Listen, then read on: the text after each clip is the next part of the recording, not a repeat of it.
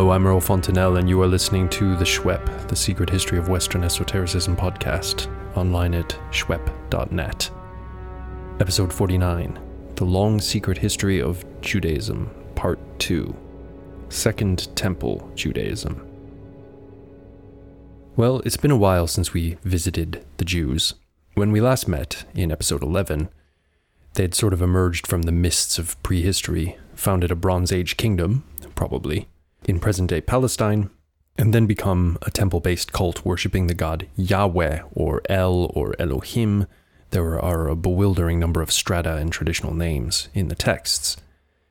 They had their temple destroyed by invading Neo Babylonians under Nebuchadnezzar II after the siege of Jerusalem in the year 587 BCE, and this was the end of the first temple period.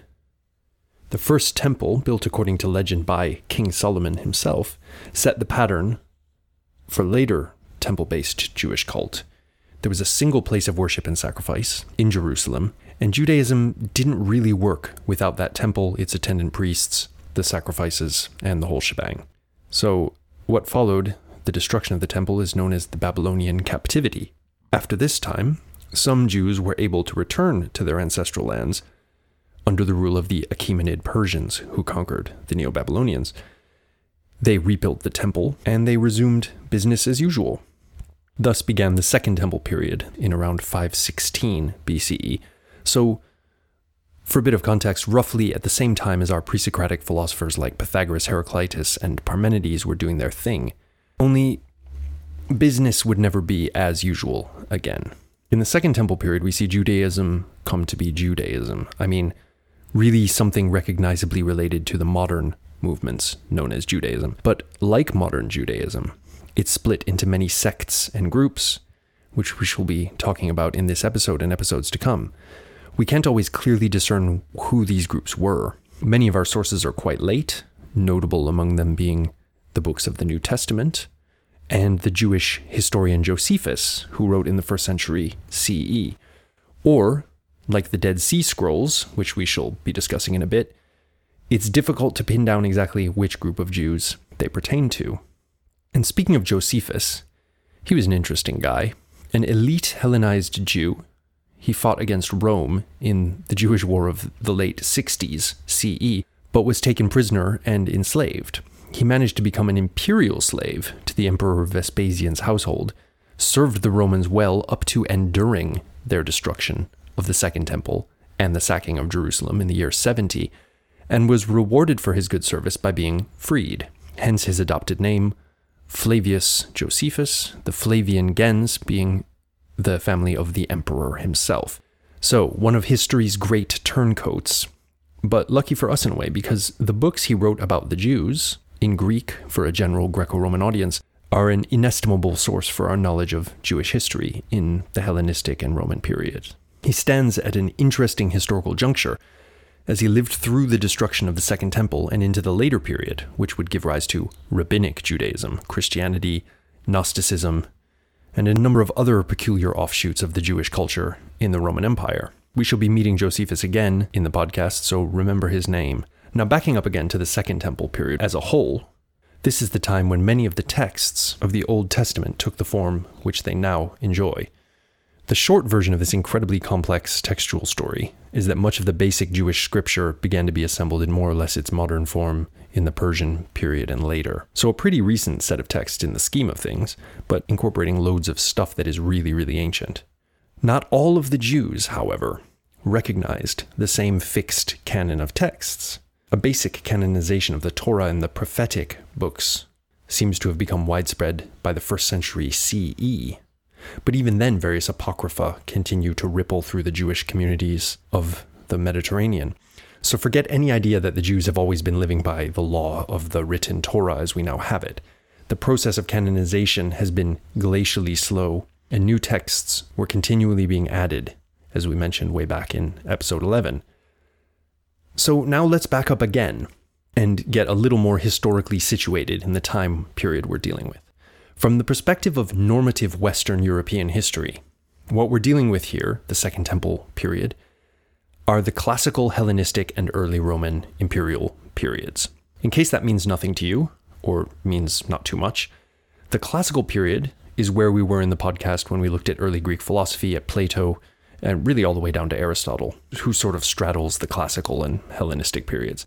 This is the sort of glory that was Greece time, starting more or less with Homer in a literary sense, and with the Achaemenid Persians as the big baddies, the big other to our Greeks. But of course, the Persians were depicted as liberators from the yoke of Babylonia in the Jewish prophetic writings of the period. So, as always, these things depend on your perspective. So, the classical period conventionally leads to the Hellenistic, where the chronology of the podcast is now located. So, hopefully, listeners are getting their heads around the Hellenistic world by now. From the 330s onward, BCE, the Persian realm Egypt and even northern India were absorbed into a much broader world, united by a new Greek speaking common culture, stretching in elite circles at least from Afghanistan to Egypt and mainland Greece.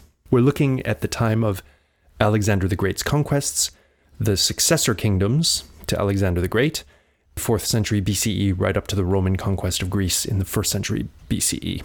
Something like 300 years of Hellenisticness. Now, what does the Hellenistic period have to do with the Jews specifically? Everything.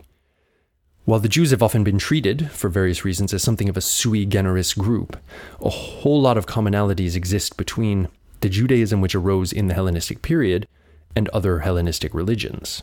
As we shall see in coming episodes, the best way to make sense of Second Temple Jewish esotericism is to consider it as part of a larger Hellenistic religious context with which it was in dialogue. But before we discuss these internal dynamics in Jewish writings, let's just say a few words about how the Jews were situated in the various places where they were living in the Second Temple period generally. We need to emphasize three main points. Firstly, the geographical range of Judaism in our period.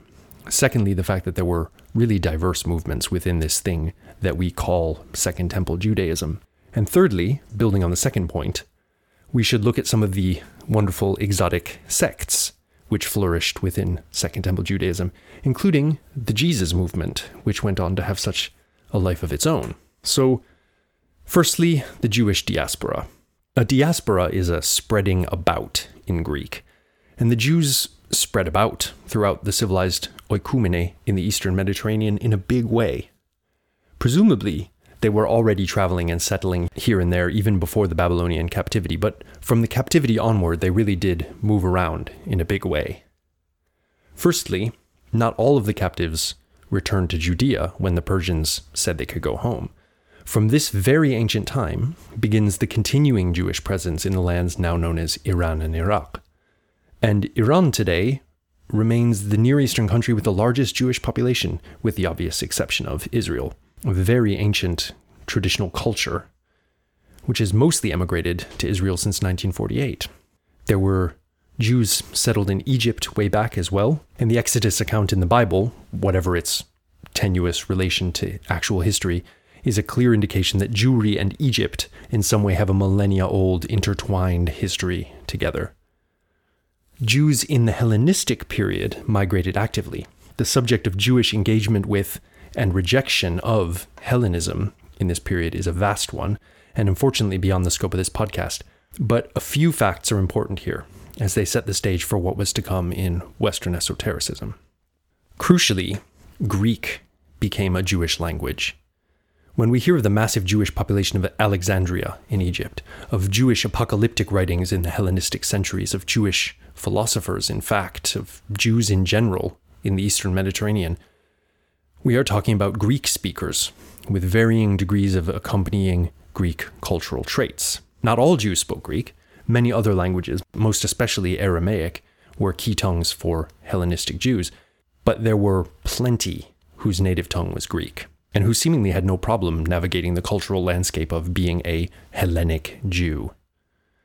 From the 3rd century BC onwards, we have records of a number of Greek translations of Hebrew scriptures, one of which, the so called Septuagint or Septuagint Bible, is especially important in this respect. The Septuagint Bible, and the name incidentally comes from the Latin Septuaginta, meaning 70, because legend has it that one of the Ptolemies, the Hellenistic rulers of Egypt, commissioned a translation of the Hebrew scriptures into Greek from 70 of the top Jewish scholars of the day, and by divine inspiration, all 70 produced identical versions independently. So there you go. Sometimes it's 72 scholars in the sources, but the thing is still called the 70 down to our day. Anyway, the 70, the Septuagint Bible, became the dominant Greek version, and for many Jews in the Hellenistic and later periods, the sacred scripture, pure and simple. As the legend of its composition would indicate, many Jews couldn't read a word of Hebrew in our period. We shall see the Septuagint again in the context of early Christianity, since it was the Christian version of choice, but even earlier, when we discuss the works of the Jewish Platonist Philo of Alexandria, whose incredible esoteric hermeneutics of Scripture are based entirely in interpretation of the Greek Jewish scriptures. The importance of all this for our overarching narrative should be clear. If the Jews had an insular, strictly separated movement within the Greco Roman world, they would not play the outsized role they do play in Western esotericism. But they didn't. They adapted, adopted, negotiated, and found ways to express new iterations of Judaism in forms which engaged with the larger cultural milieu, notably Hellenism, in which they found themselves. And this Jewish dialogue with larger societal context was crucially a two way street. As we shall see, the Greco Roman non Jewish world was keenly interested in the Jews, who were so peculiar in many ways, and took much from them. Um, Hellenistic and post Hellenistic Jewry, then, were an essential cultural component of Western civilization, and, in its more recondite forms, of Western esotericism.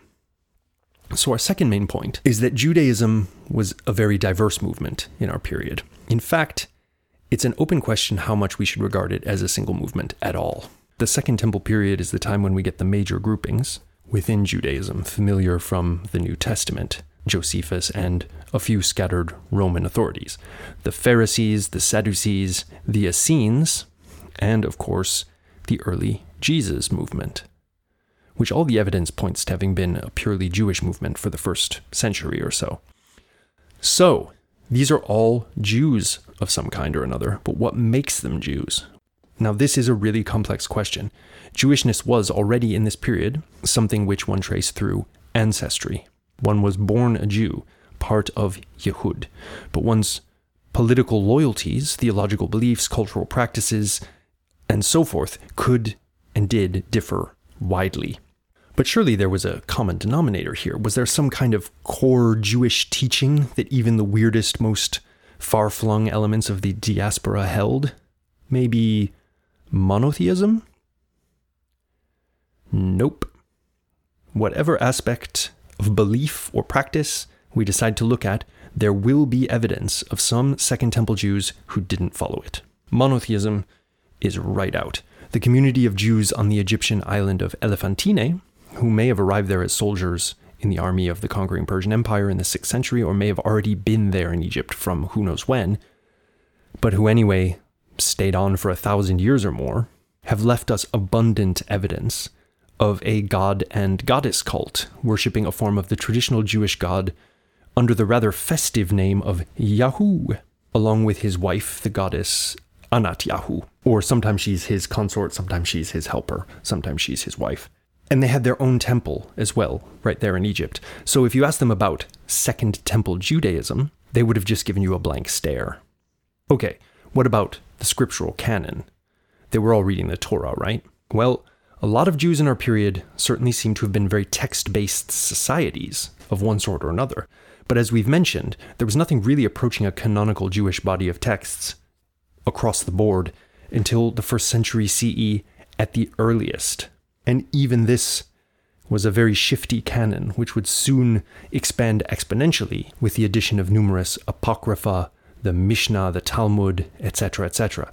So, in summary, in the Second Temple period, different versions of the Jewish scriptures were accepted by different groups in different languages, and new texts were always being added, most often in Greek. In terms of the most ancient documents, we have zillions of papyri, which have emerged from Elephantine, many of which date back to the 5th century BCE.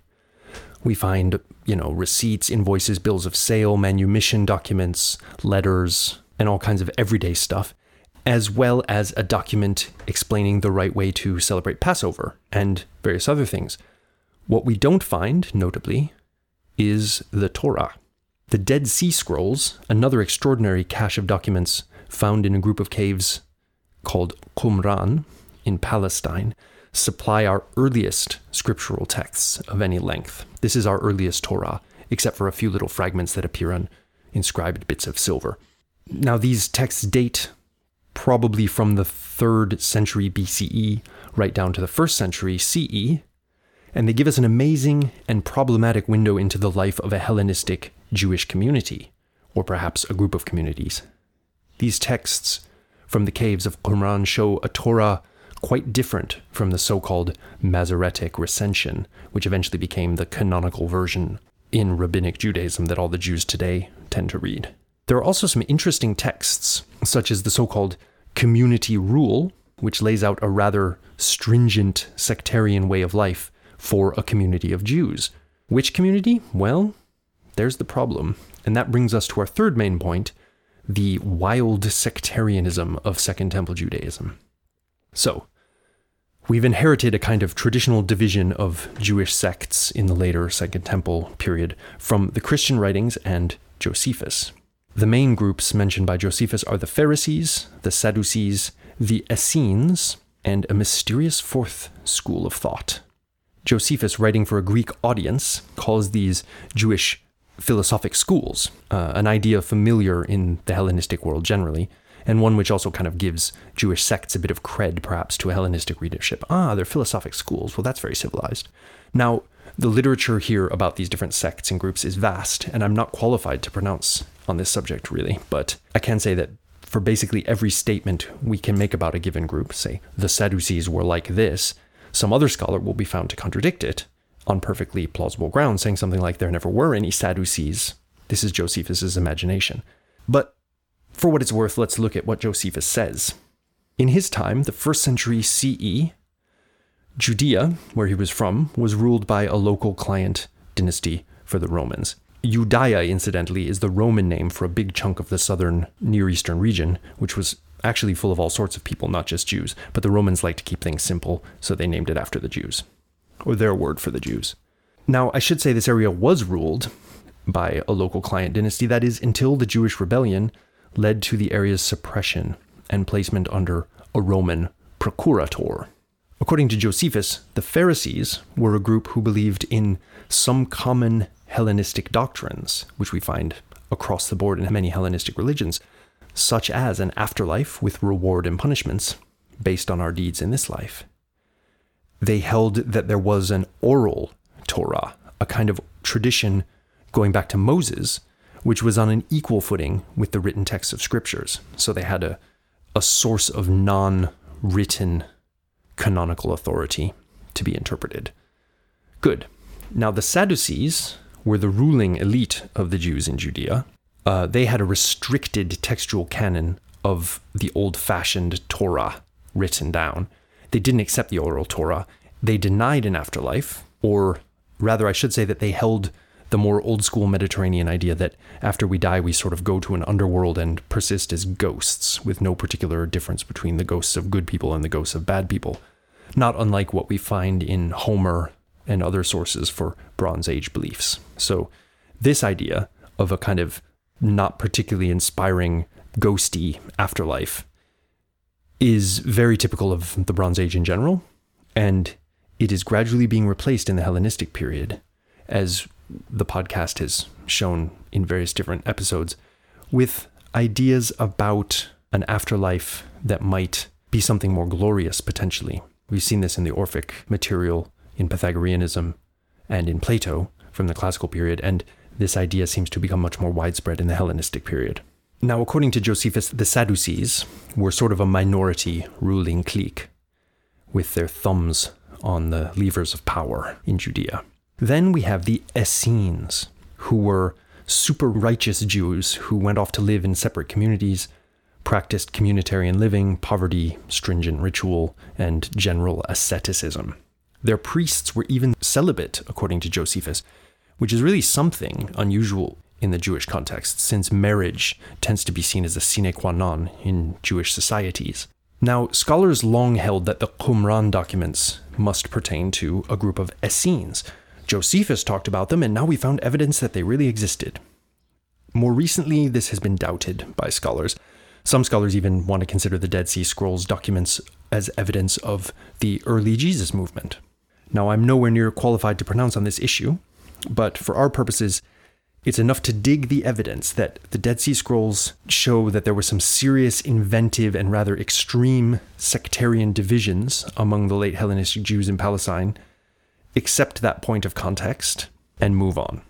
So, there are these three named Jewish groups from Palestine in the later Second Temple period, as described for a Greek speaking audience. And we probably don't have all the details right, but this may represent a decent picture of some primary groupings among the Jews in Palestine. We should also, of course, add, in retrospect, what modern scholars call the Jesus movement. Obviously, we shall be speaking of this when we turn to Christianity later on in the podcast, but right now we can say that the poorly documented early years of what would become Christianity were clearly part and parcel of the complex disputes, wild theological speculations, political intrigues, and hopes for an independent Jewish nation, which were rampant in the Hellenistic and later in the Roman period. One particular Jewish leader promising independence from Gentile rule, one Jesus of Nazareth, as some sources call him, would later gain an outside importance. But the fact that all our contemporary documents, such as they are, talk about him when they talk about him at all as a regional Jewish leader and say nothing of a new religion in the context of his name, lets us place him in the context in a general way as a late Second Temple Jewish leader. Now, we're nearing the end of this historical introduction, but where's the esotericism, you ask? Gentle listener, this is where things get interesting. Lovers of Western esotericism are doubtless familiar with the medieval movement known as Kabbalah. Kabbalists trace this movement back to the Oral Torah. Kabbalah is, in fact, the tradition, the esoteric tradition, which stems from the revelation given to Moses on Mount Sinai, alongside the more familiar scriptural material, the Ten Commandments, the books of Moses, and so forth. Scholars, on the other hand, following the pioneering work of Gershom Scholem, trace key elements of the Kabbalah back to texts arising in the Second Temple period. Specifically, we need to look at the Hechalot and Merkava texts in this context. These are a number of documents centered around a journey or inner quest for a vision of God's throne, or sometimes a vision of God's chariot, or sometimes a journey in the chariot to the throne, or sometimes the throne is also a chariot. And in some texts, you get a vision of the throne, in some of the chariot, and some you even get a vision of God Himself. The quest often involves angelic intermediaries, both as guides and sometimes as guardians of the celestial realms who need to be sort of evaded or otherwise got past so as to attain the vision. And all of this material is really fascinating, and we should be looking at it with expert help in coming episode because it's essential documents of early Jewish esotericism and forms one of the key roots of the Kabbalah. Another crucial genre which arises in the Second Temple period is apocalyptic. This one is slippery to define. The term apocalypse, which comes from the Greek word meaning revelation, that is, the act of revealing what was previously hidden, hence Book of Revelations in the Bible, whose traditional Greek title is Apocalypsis Ioannou, the Revelation of John. This term apocalypse doesn't actually appear very often in the works we generally want to call apocalyptic works.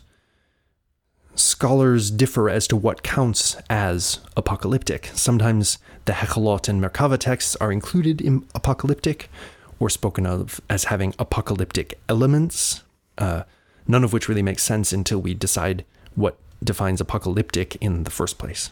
So we'll be grappling with this problem too in upcoming episodes.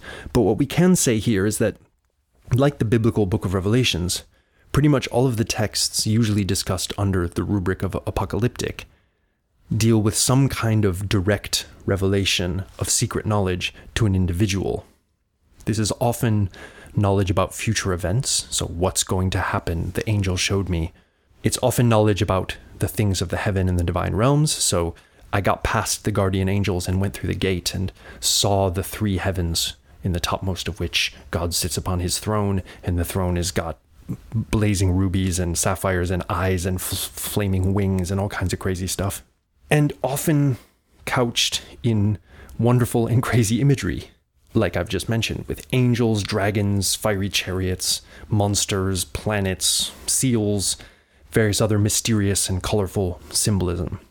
Whatever we finally decide we want to define apocalyptic as, everyone can agree that it's amazing stuff. And and the genre of direct revelation of divine secrets is of course relevant, very relevant to the history of Western esotericism. It may even be a defining red thread running through Western esotericism.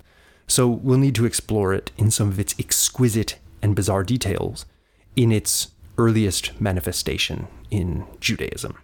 Last but not least, we see a fascinating development in the relationship between the Jews and the wider oikumene in our period. The Jews develop in the Greco Roman sphere a particular reputation for all kinds of magical practices. If we look at contemporary Jewish documents, we also see a strong preoccupation with magic, or what we might discuss under the umbrella term of magic. We have documents preserved in the Talmud, for example, where rabbis argue about what rituals are permitted for Jews, what rituals are forbidden, what works, what doesn't, how does it work, you know, all this kind of stuff. So we shall be discussing Jewish magic in antiquity both from the Jewish perspective and from the perspective of the Jewish reputation as skilled ritual practitioners, which we find in non Jewish sources. The beginning of a very long and sometimes blood-stained history of the perception of the Jews as especially magical, for good and ill.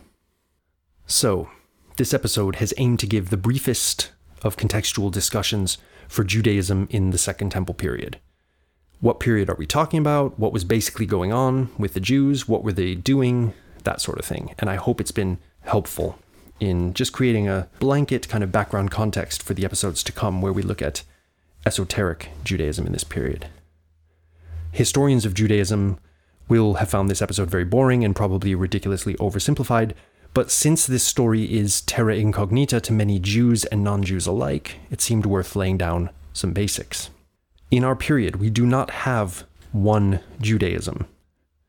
We do not have a Jewish world living in isolation, but rather a sprawling, burgeoning Jewish diaspora engaging with Hellenism and all the other cultural influences it rubbed up against, as well as negotiating its own identity as a separate people. And the influence went both ways, as I hope I've made clear. The fact that Josephus wrote a guide to Jewish history for a general audience surely bespeaks an interest in the Jews beyond Jewish circles, and this interest would only grow in the Roman period. Sometimes it took the form of outright hatred, because the Jews did have some weird customs, and the Romans just found them kind of intransigent and funny. But sometimes, to the contrary, the Jews were accorded the status of the wisest of barbarian sages. And meanwhile, we shouldn't forget behind the discourses about what it meant to be a Jew, we have ample evidence for all manner of intermarriage, conversions, conversations, and other mingling between Jewry and the wider society in antiquity. So the boundaries of Jewry in our period are very porous. Listeners who are now dried out in the harsh desert of historical summary will want to listen next time as we turn to the refreshing springs of apocalyptic literature, a formative genre that arises in the Second Temple period and which would change the face of Western esotericism forever. And until then, make like the oral Torah of Moses and stay esoteric.